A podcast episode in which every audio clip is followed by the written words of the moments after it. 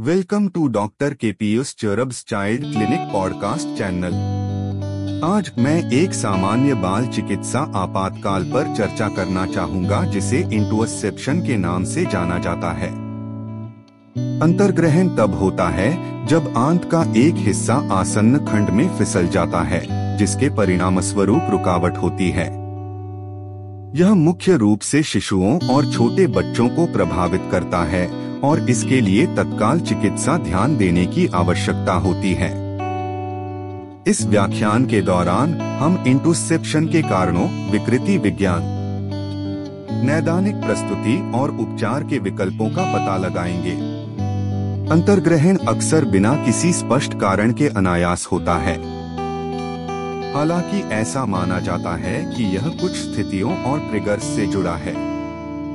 सबसे आम ट्रिगर्स में से एक पियर्स पैचेस हाइपरट्रॉफी नामक स्थिति है, जो आंतों में लिम्फोइड ऊतक होते हैं अन्य संभावित कारणों में वायरल संक्रमण गैस्ट्रोइंटेस्टाइनल असामान्यताएँ और कभी कभी आंत में अंतर्निहित ट्यूमर या पॉलिप्स भी शामिल हैं। इंटोसेप्शन की विकृति में आंत के एक खंड को आसन्न खंड में दूरबीन से लगाना या अंतर्ग्रहण करना शामिल है इस टेलीस्कोपिंग से लुमेन सिकुड़ जाता है, जिससे रुकावट पैदा होती है और प्रभावित क्षेत्र में रक्त की आपूर्ति बाधित होती है।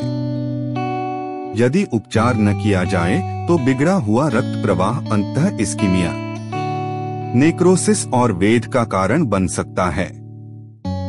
अंतर्ग्रहण की प्रस्तुति अलग अलग हो सकती है, लेकिन आमतौर पर इसमें निम्नलिखित संकेत और लक्षण शामिल होते हैं।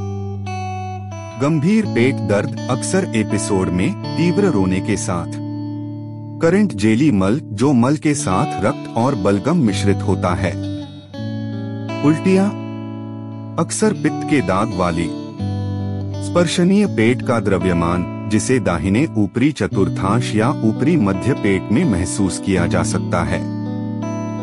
दर्द और परेशानी के कारण सुस्ती, चिड़चिड़ापन और व्यवहार में बदलाव। घुटनों को छाती की ओर खींचने की घटनाएँ, जो पेट दर्द का संकेत देती हैं। घुसपैठ के निदान में नैदानिक मूल्यांकन, इमेजिंग अध्ययन और कभी कभी नैदानिक प्रक्रियाओं का संयोजन शामिल होता है।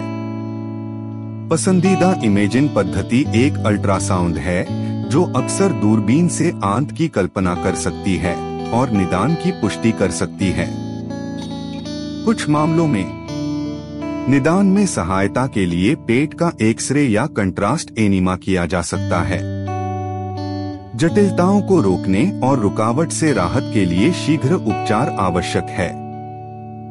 घुसपैठ के लिए प्राथमिक उपचार दृष्टिकोण वायु या कंट्रास्ट एनिमा नामक एक प्रक्रिया है, जहाँ दूरबीन वाले खंड को पीछे धकेलने के लिए हवा या कंट्रास्ट माध्यम का उपयोग किया जाता है। जिससे आंत अपनी सामान्य स्थिति में वापस आ जाती है।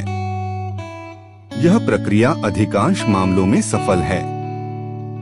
हालाँकि यदि एनिमा में कमी विफल हो जाती है, या आंत्रवेद या पेरिटोनिटिस के लक्षण दिखाई देते हैं तो सर्जिकल हस्तक्षेप आवश्यक है।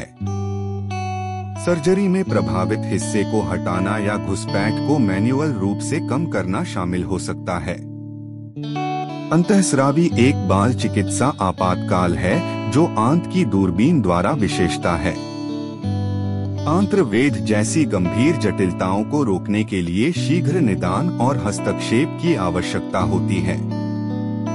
बाल रोगियों से निपटने वाले स्वास्थ्य देखभाल पेशेवरों के लिए घुसपैठ के कारणों, रोग विज्ञान, नैदानिक प्रस्तुति और उपचार विकल्पों को समझना महत्वपूर्ण है।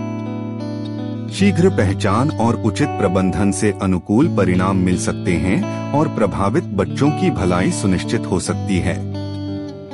आपके ध्यान देने के लिए धन्यवाद।